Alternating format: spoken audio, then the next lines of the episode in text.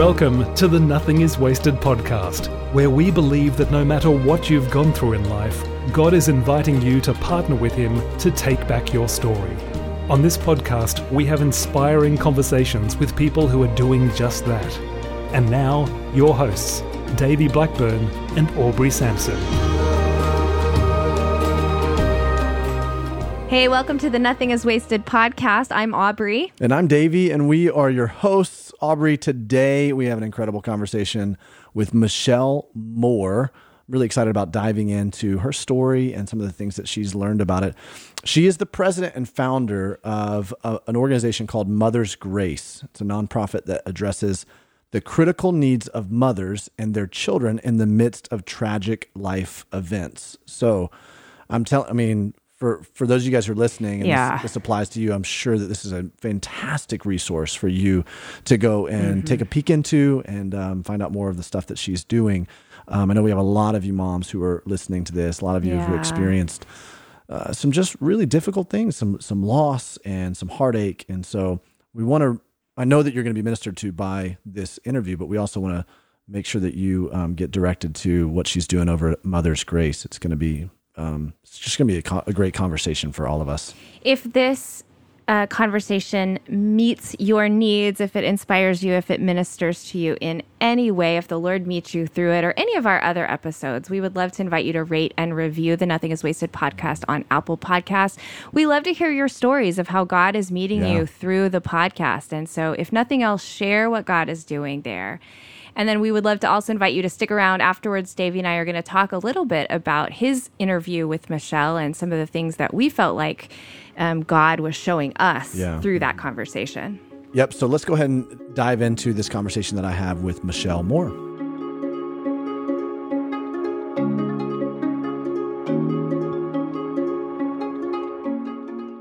Michelle, it's so great to have you on the podcast. Thanks for joining me. Thanks for having me, Davey.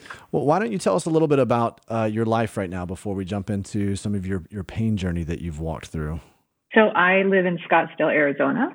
I am a mom of three boys, 23, 20, and 17. I have a new puppy named Gracie, and she's a Springer Spaniel. I am a longtime business executive for a diagnostic company, recently retired after 27 years, and have originated a charity called A Mother's Grace that comes to you through Scottsdale, Arizona, but is national and in some cases international. And I launched a book called A Mother's Grace, Healing the World One Woman at a Time in August of 2020. Wow. Now, this organization, this ministry, and this book, there's a journey that's behind this. There was an impetus behind all of this stuff because you're passionate now about helping mothers to heal, helping mothers to walk in purpose. But that had to have come through some difficult, painful valleys in your own life for this to be something that's such a deep passion for you. Talk to me a little bit about that. Yeah, so it did come out of some real severe pain points, starting really young at 5 years old. I talk about that in the book, how this all started really when I was five. I lived in the Midwest. I lived in South Dakota at the time, and most of my extended family lived there or in Minnesota or Indiana, all surrounding us, and we're just super close on both sides of the family.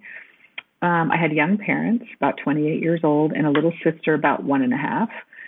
And my mom, at the time, was a registered nurse, and she was born with a congenital heart defect, and really spent her 20s serving others as a nurse, cardiac patients. But in February of, I think it was 1971, she collapsed and dropped dead right in front of me from her congenital heart defect. So I was at home alone with her, with my little sister, who was like on the potty seat at the time, and I was getting ready for kindergarten. And I walked into the laundry room, and she was laying there, and that started a really long journey. I mean, that was a horribly traumatic event. Nobody was prepared for that. Right. Family descended from all over. I always describe it as a movie reel in my head, you know, first seeing her dead and running down the street trying to get help. And then my dad being escorted home by police and then family just coming in, and then the funeral and the burial. And then about a year and a half later, my dad remarried and took us to Oregon, away from all of our family, which was a second loss because my grandmothers were helping to raise me at the time. So we moved halfway across the country, and I kind of began my journey grieving for my mom. I still do in my 50s. Yeah. So I think, and I describe this, you know, in each chapter of the book, is like, you know, I'm looking for some connection. I think children are naturally attached to their mothers, both consciously and subconsciously. And there are guidance, there are unconditional love, and I was looking for that really my whole life.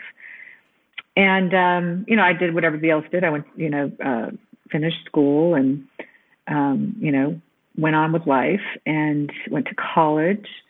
And during college, I met my future husband and prepared to get married right after college graduation.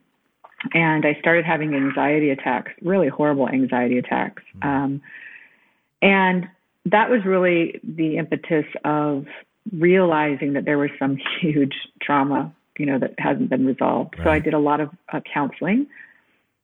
And then from there, you know, I really went into my career. I went to graduate school and I went into my career as a businesswoman in diagnostics, and started having children. And then I guess it was when my children were quite young that I started having this, you know, I think I'd been doing it my whole life, looking for moms that I could connect with, whether it's my friends' moms or my aunts or my grandmothers. But I really started as a businesswoman wanting to connect with these meaningful situations that really brought out emotion. I don't think I knew why I was doing it, but my oldest son and I were watching the news one day. I think he was 9 or 10 at the time. And we saw the unfolding of Hurricane Katrina in New Orleans. And I'd never been to New Orleans and never had done a cleanup project, but for some reason was hugely moved. And I'm going to say now, reflecting back, it was the Holy Spirit. For us to go down and help clean up. And so I took my 10-year-old and his best friend down there several times, and we met this wonderful mother down there that was kind of just, you know, an everyday mom, tennis coach. She had severe loss during Katrina, and she started something called Saint Paul's Homecoming. And years later was one of the most impactful women and mothers in the city of New Orleans, rebuilding the city, over 60,000 homes. Wow. So I connected with her on a very deep level. And I think when you're in a situation like that and you're open to that, you connect without all the noise, with all the little idle chit-chat. You connect on a soul level. And that's where we did. And she ended up being the first chapter in my book about a mom that had severe loss and someone I connected with, and we worked together. Wow. And I continued that journey along the way and met several moms. And then in 2008, I became one of those moms. What I feared most happened. I guess what you fear most, you know, sometimes happens. And my fear was to leave my children like my own mom did. And I would diagnose myself as a hypochondriac. I thought every time something was happening, I was dying. But then all of a sudden in 2008, I was diagnosed with cancer, and it was a very, very aggressive, severe form of breast cancer. Wow. And to top everything else off, you know, I was diagnosed at this time of year 13 years ago, and it was in April, and then scheduled for a double mastectomy the day before Mother's Day, so a few weeks later. And when I came out of chemotherapy, I was to start when I came out of the mastectomy, I was supposed to start chemotherapy in 2 weeks after that.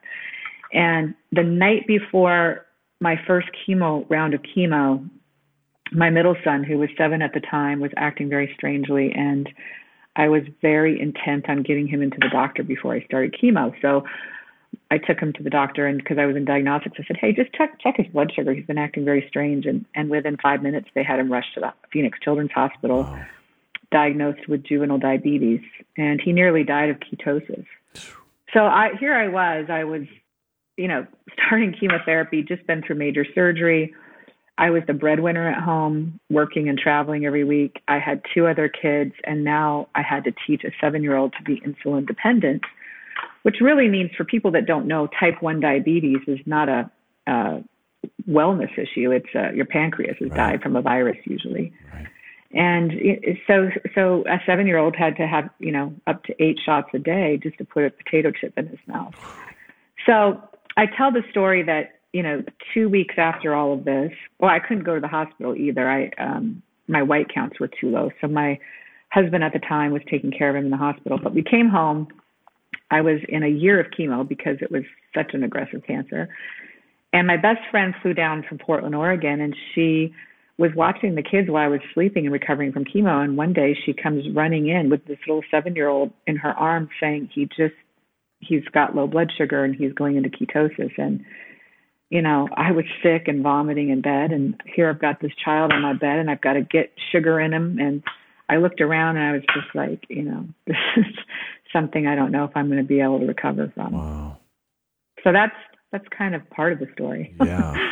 Wow, Michelle, you know, as I listen to you and I kind of replay back all the different segments of the, you know, some of the pain points that you experienced, the trauma that you experienced. It's so apparent why you are passionate about, you know, stepping in and helping moms and helping children grieve, in a proper way. You know, you noted that there was this long journey of grief that happened after, you know, finding your mom. And that there were these layers of loss that took place. You know, your first loss was losing your mom. Your second loss was moving away from your family, and then having to sort through. Well, when you're that young, you don't even have a framework. You don't have language to say, okay, this is grief. I need to now take step X, Y, and Z. And so many people wind up years later realizing the same thing that you realized. Their body begins to keep the score. It manifests, you know, in something, anxiety, depression, and you start going, wait a minute, what's happening right here? As you kind of take a look at that, what would you say, you know, if you're sitting down with somebody and they have a child who's just experienced a significant loss, how would you instruct them or instruct the child to begin that process early? Were there some things that you learned in some of that healing journey that now you can retroactively go back and say, you know, this is really what, if a child experiences a tremendous loss the way that I did, this is what I would advise them doing, you know, almost from the outset. Because we've got listeners who, I mean, in my story, you know, I lost my wife and my child was 15 months old. And so immediately we're trying to figure out, how do we help? I mean, is he grieving?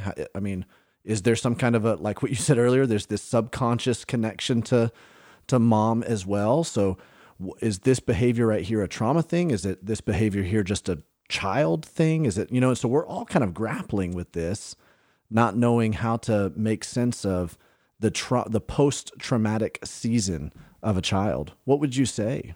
I think it's an excellent question. My sister was 18 months at the time, and she has really no memories of it. But I will tell you, when I gave her a first advanced copy of the book, and she read it, and she called me. She goes, she's not an overly emotional person. I mean, she's just normal. Yeah. But she called me and said, I haven't been out of bed since I started reading your book. Wow. And it has hit me so deeply. And she's always had some physical ailments that you can't quite put a finger on. Mm. And she's starting to think that a lot of that is just misplaced trauma. And so I guess from my standpoint at 5 years old, who has the memories, and from her standpoint that had this beautiful mother and connection and physical presence, what I say is it is so hugely important to get these kids in with a therapist that understands how feelings manifest in the body. Because when I do meditations, or, you know, I did some hypnotherapy too, I could find all kinds of places in my body in those deep meditations that were just holding on, clenching. Yeah. And I think what we do as children when we don't have any other tools is these overwhelming emotions come in.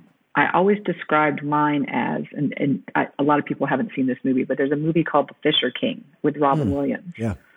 And he describes pain. Well, he actualizes pain as this vision of a horse and the knight on the horse in burning fire, and it's coming towards you, and he keeps running from it. And that's how, when I saw that movie 25 years ago, it resonated so much with me, that this overwhelming sense of pain, almost that you can't step into it, you're running away from it, you're cringing from it. If someone can take you through a successive approximation or baby steps towards that pain and feel it in your body, it will release on its own versus cringing against it. Right. But I think it's so important as children to do that, because I didn't learn to do it until my 20s, and I still struggle with it. But I had a really wonderful therapist that helped me with that. Yeah. It's kind of interesting as you're talking. I love the idea of releasing the pain, but you have to apply pressure to release that pain.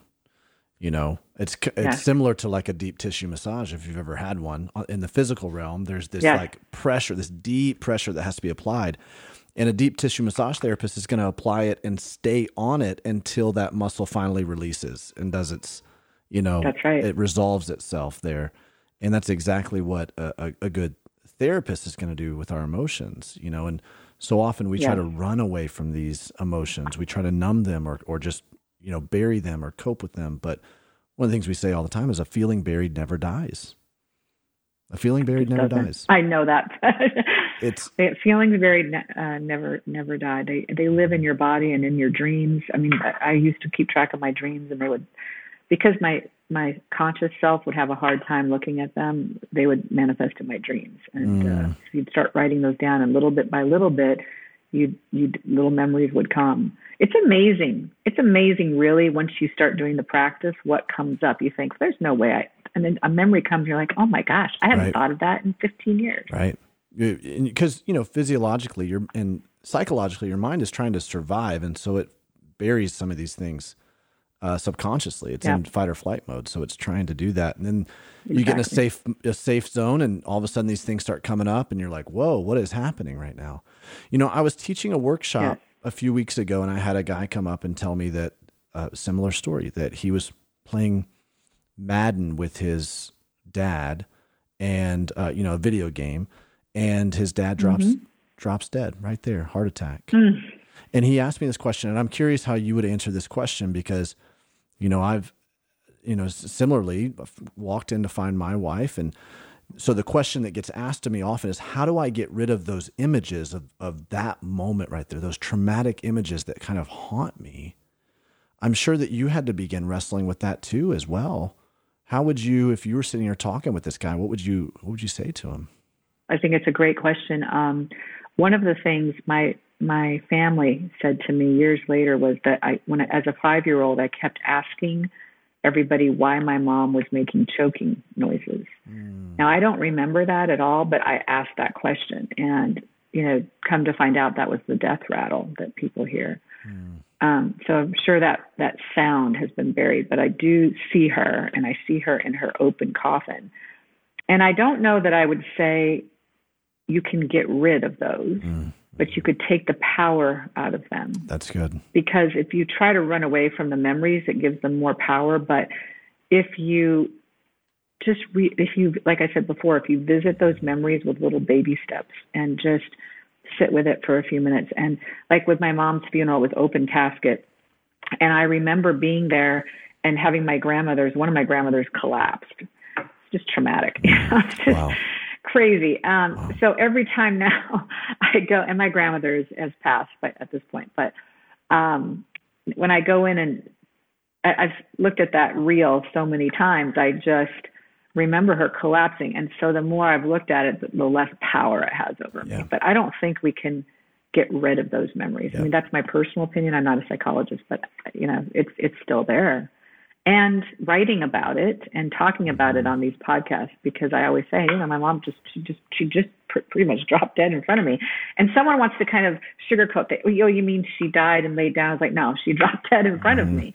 And I think it's important to just state it or feel it the way it was. Right. Yeah. Right. Yeah. And that's, you bring up such a great point that the more, I'm sure, the more you talk about it, the easier it gets to talk about. Mm-hmm. You know, it doesn't kind of take your breath away the way maybe it used to.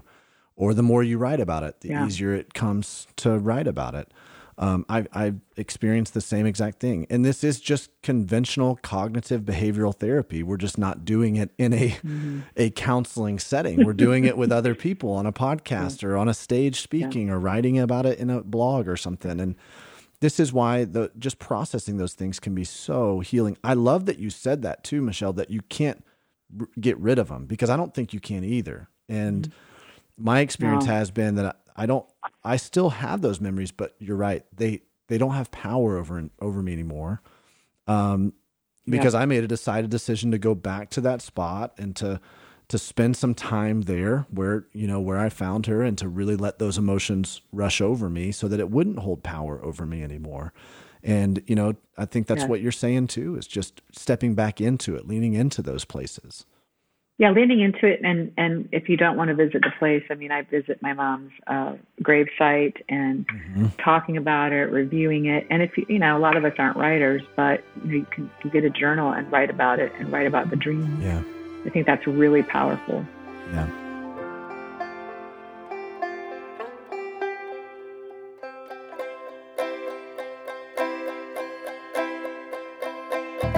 Pain is unavoidable. And yet, the primary place I see people get stuck in their pain journey is that they try to avoid addressing it altogether. Recovery starts the moment we choose to take that first step toward wholeness and we lean into the painful emotions. While we believe we have so much to offer as a ministry to help you in your recovery journey, we know there is one area that you need that we don't directly provide, and that is traditional counseling and therapy services. That's why we partner with Faithful Counseling. They are an online, worldwide organization that provides virtual counseling from wherever you are. They have licensed therapists who are certified by their state's board to provide traditional mental health counseling from a Christian perspective. You can receive the help you need quickly when you sign up, because they match you with a counselor in 24 hours or less. Then you can connect with them anytime via your computer, tablet, or mobile phone, through video calls, phone calls, or text messaging. And if your counselor you are matched with isn't a good fit for you, you're able to switch at any time to find someone who better fits your needs. To be clear, Faithful Counseling is not a crisis line, but it can be an incredible resource in your healing journey. It costs $65 per week, and financial aid is available to those who qualify, which you can apply for during the sign-up process. To learn more, go to faithfulcounseling.com/nothingiswasted. If you sign up through that link only, you'll receive 10% off your first month of counseling for being a part of the Nothing is Wasted community. Again, that's faithfulcounseling.com/nothingiswasted. And now, back to our interview.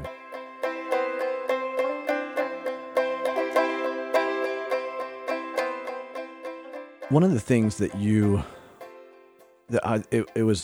mentioned it. I don't even know if you mentioned it, but you said that you had this fear that your children were going to lose you as well, and then this fear was almost confirmed in this cancer diagnosis.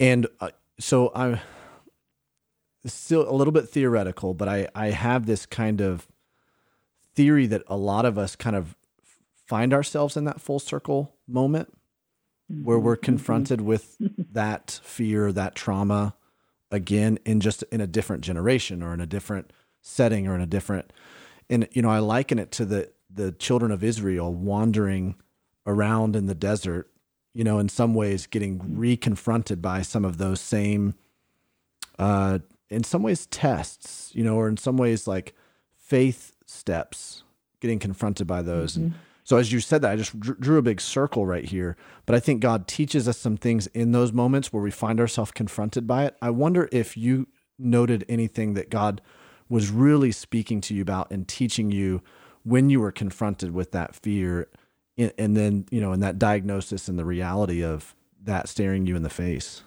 Absolutely. Absolutely. So, I think, you know, with my mom's death, I also became very much I was probably born this way too, a little bit of a control freak, type A personality. And so I was really brought up to control outcomes that I could, right? So I remember my prayers would say, don't ever let me die, you know, don't let me die young, don't let me die young.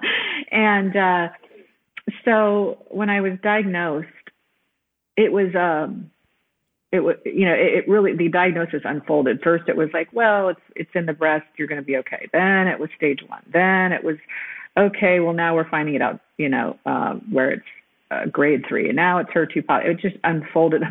So it was over a couple of weeks that I got this horrible diagnosis. And by the end of it, I was so panicked. And I remember I got 3 opinions.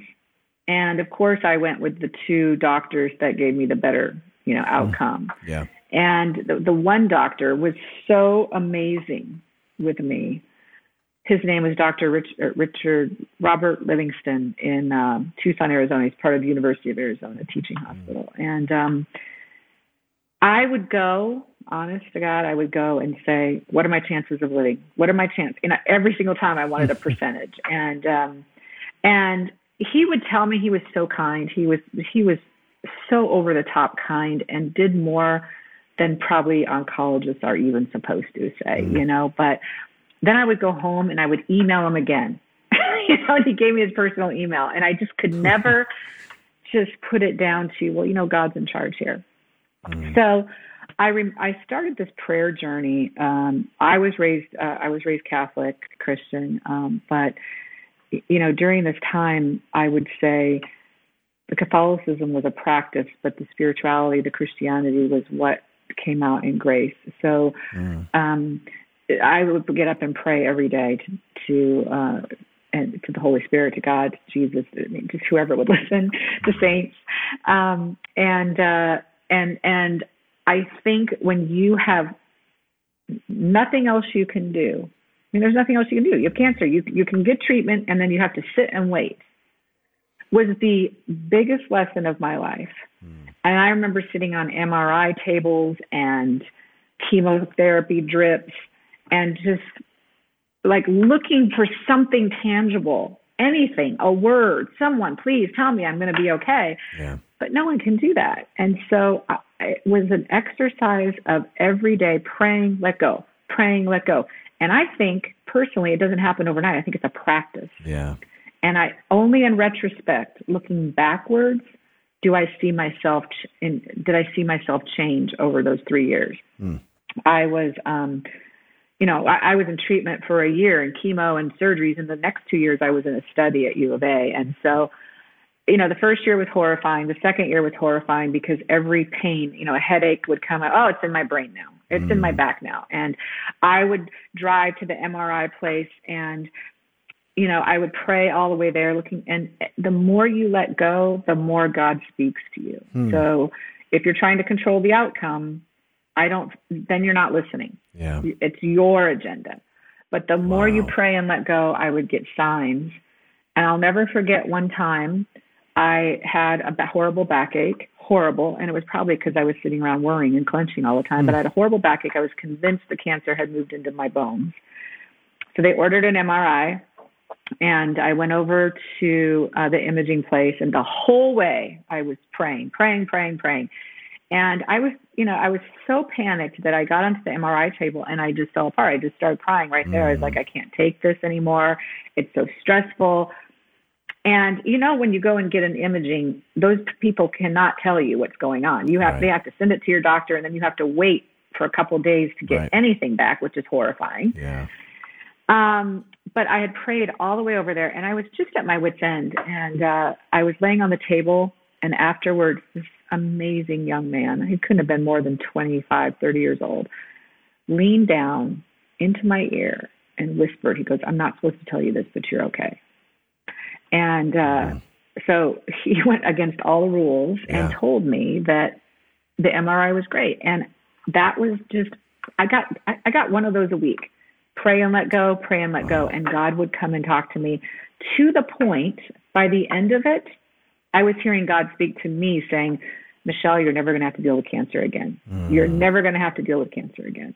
I remember, because no one knew, and with the type of cancer I had, you had to survive 3 years before you could really start being in the statistics. So with it being so aggressive, they always said, if it's going to come back, it will come in 3 years. Well, 3 years is a long time to look around your body for something to happen. But the exercise of 3 years was a journey of faith for me, and I came out the other side thinking, wow, that was a great lesson. Wow. I mean, I developed all kinds of prayer rituals and just looking for the way God was speaking to me. Yeah. I mean, what a great lesson for all of us, whether or not we've experienced, you know, a cancer diagnosis, or we're walking through chemo treatments, or we're, you know, waiting for MRI results. The fact that we're not in control, I think that that's one of the lessons that pain teaches us, is that there are lots of things that we can control in this life, and we have agency in so much of our situations, but we always are going to be confronted by something that we are out of control. And then the question comes down to, what do we do? Do we keep grasping for control, which can lead us to these places of anxiousness, major anxiety? And, exactly. Mm-hmm. Or do we trust, you know? And wow. It's a tough one. It's a tough one, and it's not a journey for the faint of heart. Yeah. Let me tell you, because I was faint of heart, and I just remember, you know, laying in the fetal position many times. I mean, there's just nothing else to do. There's nothing else to do, right? I mean, so what else do you do? There's nothing else to do. Wow. Now, you were experiencing much of this simultaneous to your son getting his diagnosis as well, right? Those timelines, those crossed over pretty congruently. Within a couple of weeks. Yeah, exactly. Mm-hmm. So what was that like, walking through both of those? I mean, here you are, you know, most people, if they receive a cancer diagnosis and they're going through chemotherapy treatment, the message to them is, okay, do whatever you need to do to take care of yourself, right? Let's take care of yourself. Mm-hmm. Yeah. Well, then here you're confronted as well with, I got to take care of my baby boy, right? I mean, this is, So how did you sort through all of that? When you say it back like that, it's hard. You know, I was lucky enough to take a year off, and so I was at home. And, you know, he was at home with me. And the other thing that God put into my life is this amazing, amazing school nurse. Mm-hmm. Her name is Joan Servan, and she, you know, we really had to collaborate with her to get him back at school, because, you know, diabetes is just not an exact science. You know, they eat food, you calculate carbs, and you put in a certain amount of insulin. And many times, especially when they're getting started, you overcorrect or you undercorrect, and it just causes problems all throughout the day. Right. Mm. Yeah, so I was just, you know, I was living on a pincushion for 3 years, really. I was just like, okay, well, here's another one. And not to mention that, you know, when you're going through all that, you don't have the energy or space for anything else. I remember looking in my office and having bills stacked up this high, not because I couldn't pay them, because I was still working, but because I couldn't even deal with making a phone call, you know? Yeah. It was too much. All of it was too much.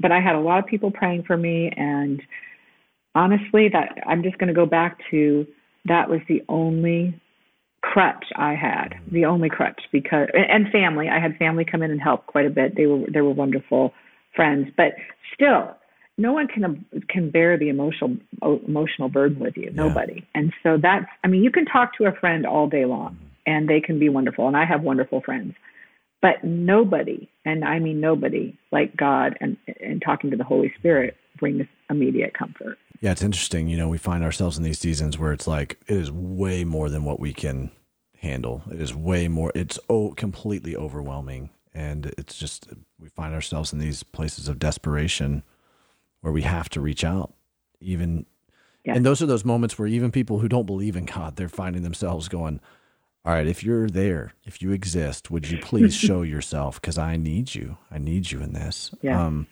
You know, I'm sure there's a mom who's listening to this that would say, wow, Michelle, you just described the circumstance I'm in right now. Maybe it's not a diagnosis of cancer or juvenile diabetes, but it's something else. And I feel just, I've got that stack of bills. I've got the laundry pile, and I've got these things that I just feel overwhelmed. I don't know what to do. Do you have any suggestions on where to start? Yeah, that's another great question. I think, you know, reaching out first to and being extremely vulnerable to someone that can come in and help you for a little bit. I hear a lot of moms and people and moms that come to Mother's Grace Charity describe it like I did, where they're laying in the fetal position like that. What am I going to do tomorrow? Like, I either can't pay a bill, I don't have the energy to pay a bill. I don't think I'm going to be able to get up tomorrow and deal with this. I'm overwhelmed. I just heard this twice in the last 24 hours from two very dear friends that are dealing with their own children's crises, like really, really intense crises. It happens every day. My advice would be to get into prayer, whether, I don't care, you know, how you pray, a meditation of sorts, and just open the Bible. Psalms is a great place to go. Proverbs is a great place to go. If you're not a Bible person, you can Google prayers these days, you know, that will just get you centered. Yeah. And I just say, pray it over and over and over. And for me, being, you know, raised Catholic, I pray the rosary a lot, and I just hold the beads, and you can get prayer beads of any faith, and just holding them and going through the meditation of it, because saying it once, saying it twice is not enough.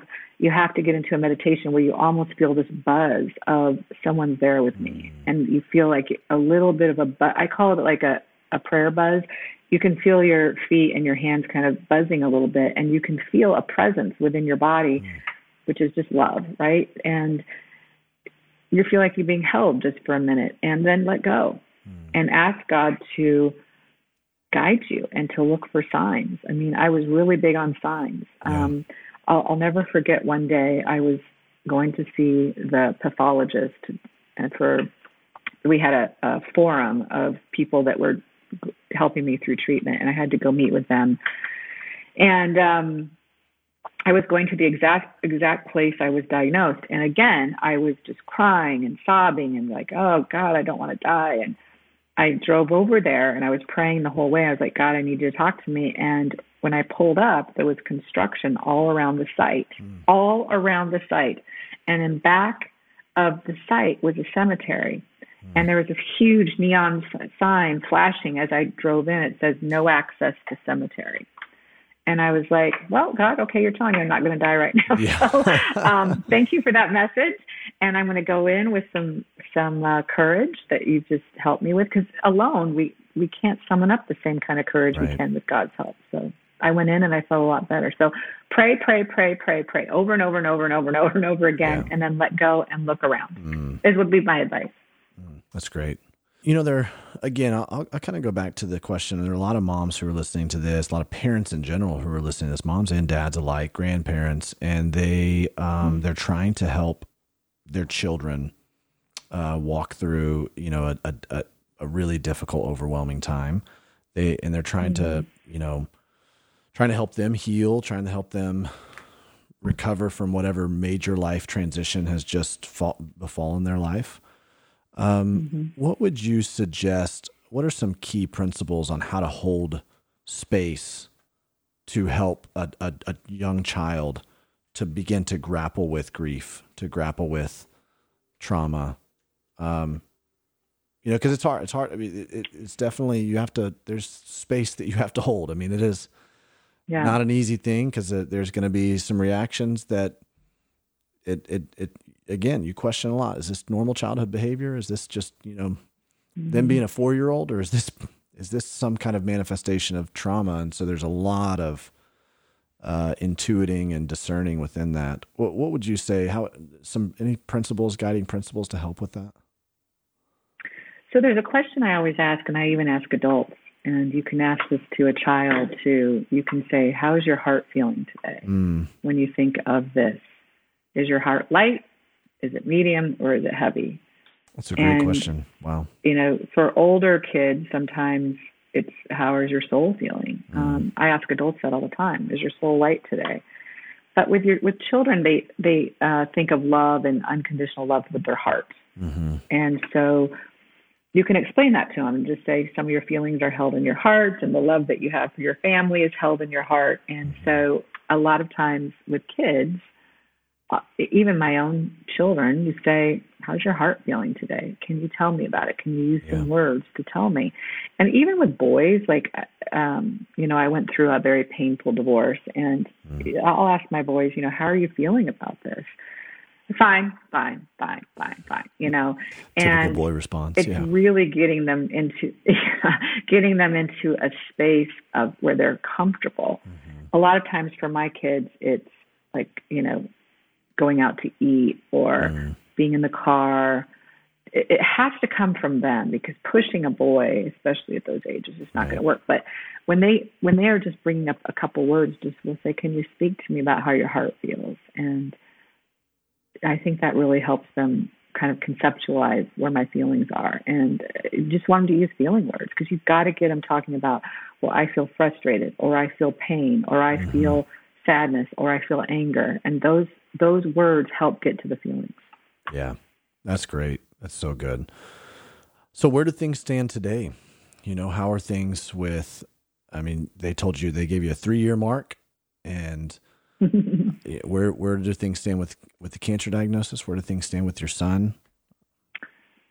Yeah. So, I've, last week was a 13-year anniversary from cancer. Wow. And so, you know, I don't really think about it anymore. Wow. I used to think about it every second of every day. Yeah, I imagine. Now I rarely think about it. And I just don't think I'll ever have to deal with it again. I just believe God's words. And, my son is great. He's a sophomore at the University of Arizona and doing great, thriving. And my other two are thriving as well. One's graduated from college last year, and the other one's a junior in high school. And the charity is doing great. We started with $2,000 from a garage sale, and now we're a multi-million-dollar charity that helps thousands of women every year. So everything's good, you know, amazing. As good as it can be. What specifically, what kinds of things, you know, does the charity specifically help women with, the tangible things? Good question. So, we have done everything from counseling sessions for children to mortgage, to rent assistance, to meals, to physician bills. We have a gift card program for women that are having to camp out at the hospital with their kiddos. Wow. So that, you know, we can provide meals, but we can also give gift cards for gas and medications and things like that. We've paid utility bills. We've paid travel bills for kiddos that are having to fly to get treatment. Basically, our mission is to help moms in an acute situation. So if something acute has happened, not chronic, because we feel like there's other aid for chronic situations, but something acute where mom is thrown off her game and can't work for a bit, we'll come in and support them for a month or two until they can get back on their feet. Wow. That's amazing. What an incredible ministry. So cool. So cool. Well, you've got this book that you have released, A Mother's Grace. My last question before we close this conversation is, what's your hope for this book? What is your hope for the message that you're carrying right now? So the book, really illustrates my life and my journey of pain and faith, but also 10 other women that went through tragic situations, from loss of a child to a natural disaster, Hurricane Katrina, to there's a mom that lost her daughter in the Parkland shootings. There's moms that have lost their children to addiction and suicide. And it's the story of their pain journey, what that looked like, and how they rose out of the ashes with some faith and some taking that experience to the masses and helping other people. And I think the people that have read the book say that's exactly what you just said, is exactly what it's helpful for, is if you're in a really painful situation, then you will not feel alone, and you'll see regular everyday moms that have just come out the other side even more beautifully. I mean, there's some really severe loss here. I mean, it's not for the faint of heart, right, again, but, and the back of the book talks about a lot of different tools for recovery and that type of thing. Oh, that's awesome. That's so cool. So my hope for the book is that it touches women and moms. Wow. That's it. Well, I think that's so beautiful too, because you're taking these stories of these, we call them unsung heroes, right? It's not the prolific writer that, you know, has this national platform and tons of Instagram followers necessarily. It's the story of an everyday mom who's gone through some really difficult things, and it encourages all, you know, all of us, but especially moms, to say, hey, if God can get them through that, he can get me through what I'm going through right now. And that's so cool, Michelle. I want to make sure everybody goes and picks up a copy of A Mother's Grace. We're going to put that on our podcast page and our show notes for you to easily reference it. And Michelle, where can we follow what you're doing? Where can we follow? You have a website, Instagram, Facebook. Where are you at? So our Facebook page is Mother's Grace, just those two words. And our website is mothers-grace.org. Awesome. We'll also link that stuff to the show notes. But Michelle, thank you so much. Your story is truly one of going from these seasons of pain and launching that into and leveraging that into purpose. And so thank you for what you're doing for all of these women across the country through Mother's Grace. And just thank you for living your life out of your pain. That's so amazing. Thank you. Thank you, Davey. Thanks for having me.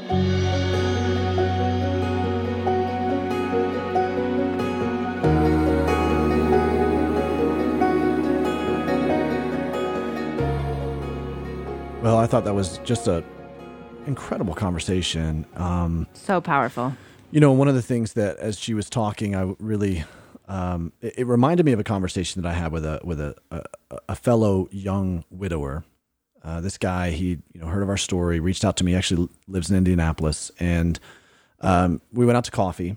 We sat at coffee and he asked me, he said, Davey, I'm trying to figure out how to get the last memories of my wife. And what he meant by that is, they were in the hospital, and it was a long battle with cancer. And he actually watched her slip away, watched her take her last breaths. And obviously, a family member who's suffering with cancer and you're watching, their body and it seems like their spirit just deteriorates. It's just a terrible journey. And he goes, I don't know how to get rid of these memories. When I, lay down at night, this is what I think of. And when I'll wake up in like cold sweats and I just remember this. Wow. And I don't want these to be the last memories of my wife. How do you do this? And so he asked me this because obviously I've got some very traumatic last memories of Amanda as well. Right. And so his question was very pointedly, how do I get rid of these memories? And, and that's the question I think a lot of people have, really just trauma in general. They will experience triggers that will remind us of this traumatic event. And what it does is it sends us back into that survival mode. Biologically, what's happening is that your prefrontal cortex, which is your rational reasoning side of your brain, it shuts down when you get triggered. And all of a sudden your limbic system begins to take over and survival mode happens, even if you are in a safe season. So you're responding out of trauma, even though you're safe. So you fight, flight, or freeze. That's the response that we all know. And so he's going, how do I get rid of these? Because I don't want my response to happen the way it is. I don't want to have these memories. And I told him, I said, I don't think that's the right fight, because I don't believe you're ever going to get rid of those memories. The question is how do I not let these memories have power over me? Wow. There's a difference, right? These memories mark us. They're embedded in us. But what he really wants is he doesn't want these memories to cause him to go into such a visceral reaction.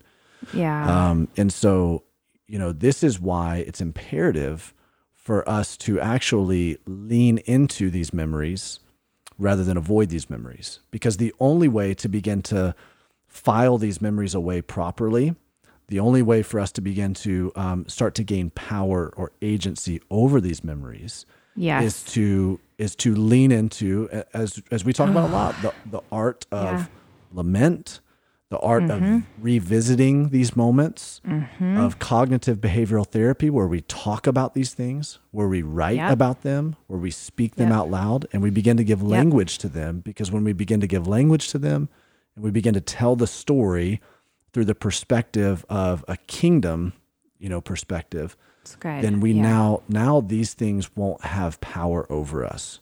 We get to kind of take control of the pen, right? Through the power of the Holy Spirit. And we get to write the story on how this is. And so, that's what I found with this guy is he was avoiding all of these things. And he was like, how do I get rid of them? They just keep coming back. And I'm like, well, you're avoiding them. You can't avoid them.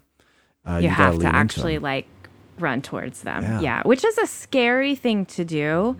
I know for me, some of my past trauma that we've talked about on the show from sexual assault, I've done some work with therapists or with a prayer partner, to really do that exercise. Like, okay, Jesus, where were you when this was happening?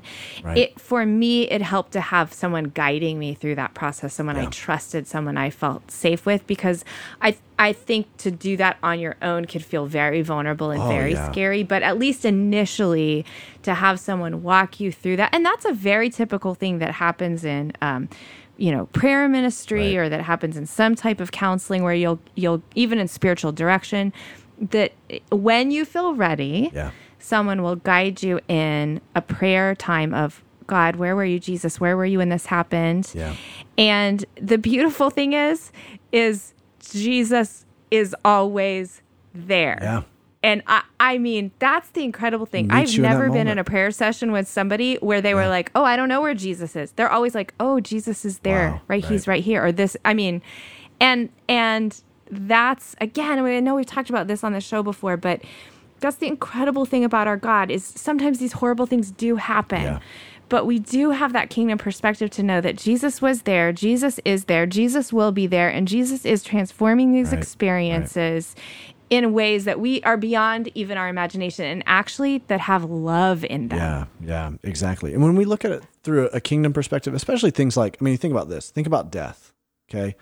If we look at death through the perspective of this world, it's way different than looking at it through the perspective of God's world, of his kingdom. Yeah, right? Good point. In fact, Scripture tells us that precious in the sight of the Lord are the death of his saints.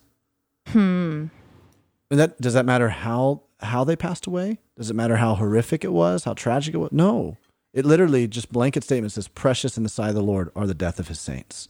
So if you're in Christ, death is actually a precious thing. Why? Because as Timothy Keller says, death is not a departure, it's an arrival. Amen. Right? Death is not like leaving the party. It's like, oh, now. Yeah. No, it's actually arriving at the most prolific party there is, right? That's right. It's not this severing or this tearing or this ripping. It is a mending.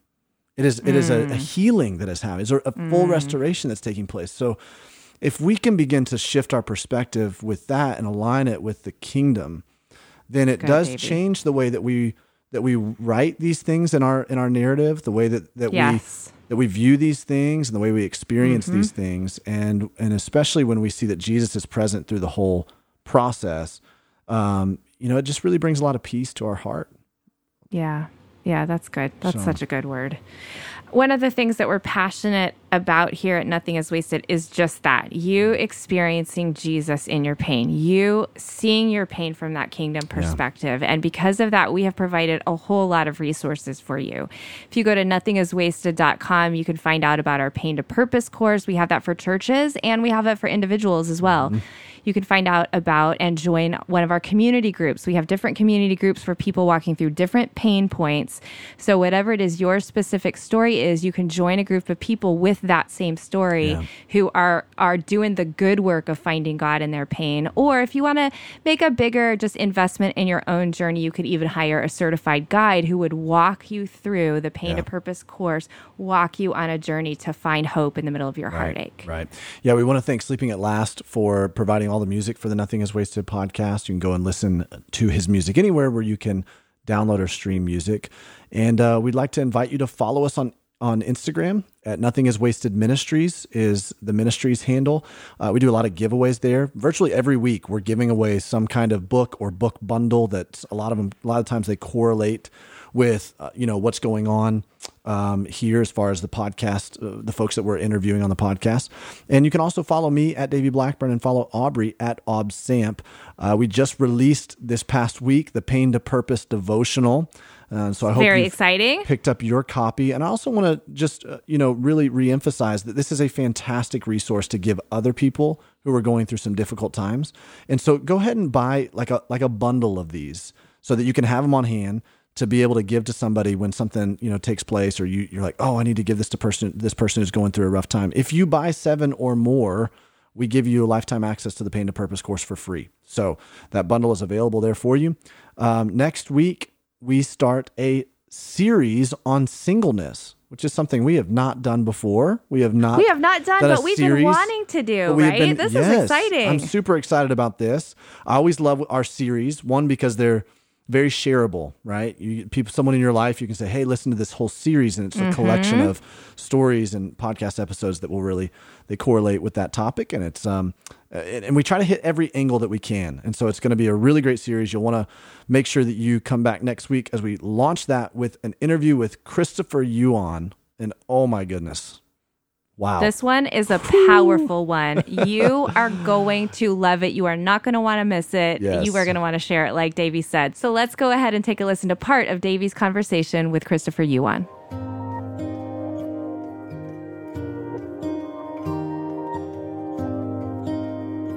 So I began experimenting with drugs. I actually also began selling drugs, and I sold to friends, classmates, even a professor in dental school. Mm. Well, this whole time, my parents had no clue, and I thought I could balance this being a graduate student by day and a promiscuous drug dealer by night. But 3 months before I was received my doctorate, the administration of the school expelled me. Wow. So I'm like, I decided to just move further south to the bright lights and big city of Atlanta, Georgia. And there I quickly did what I just knew how to do best, which was have fun, party.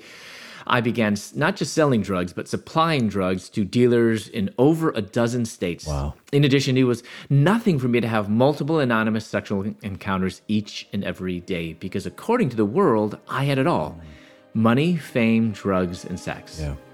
I'd exchanged the truth of God for a lie, and I began worshiping and serving the creature rather than the creator, because in my world, I had become God.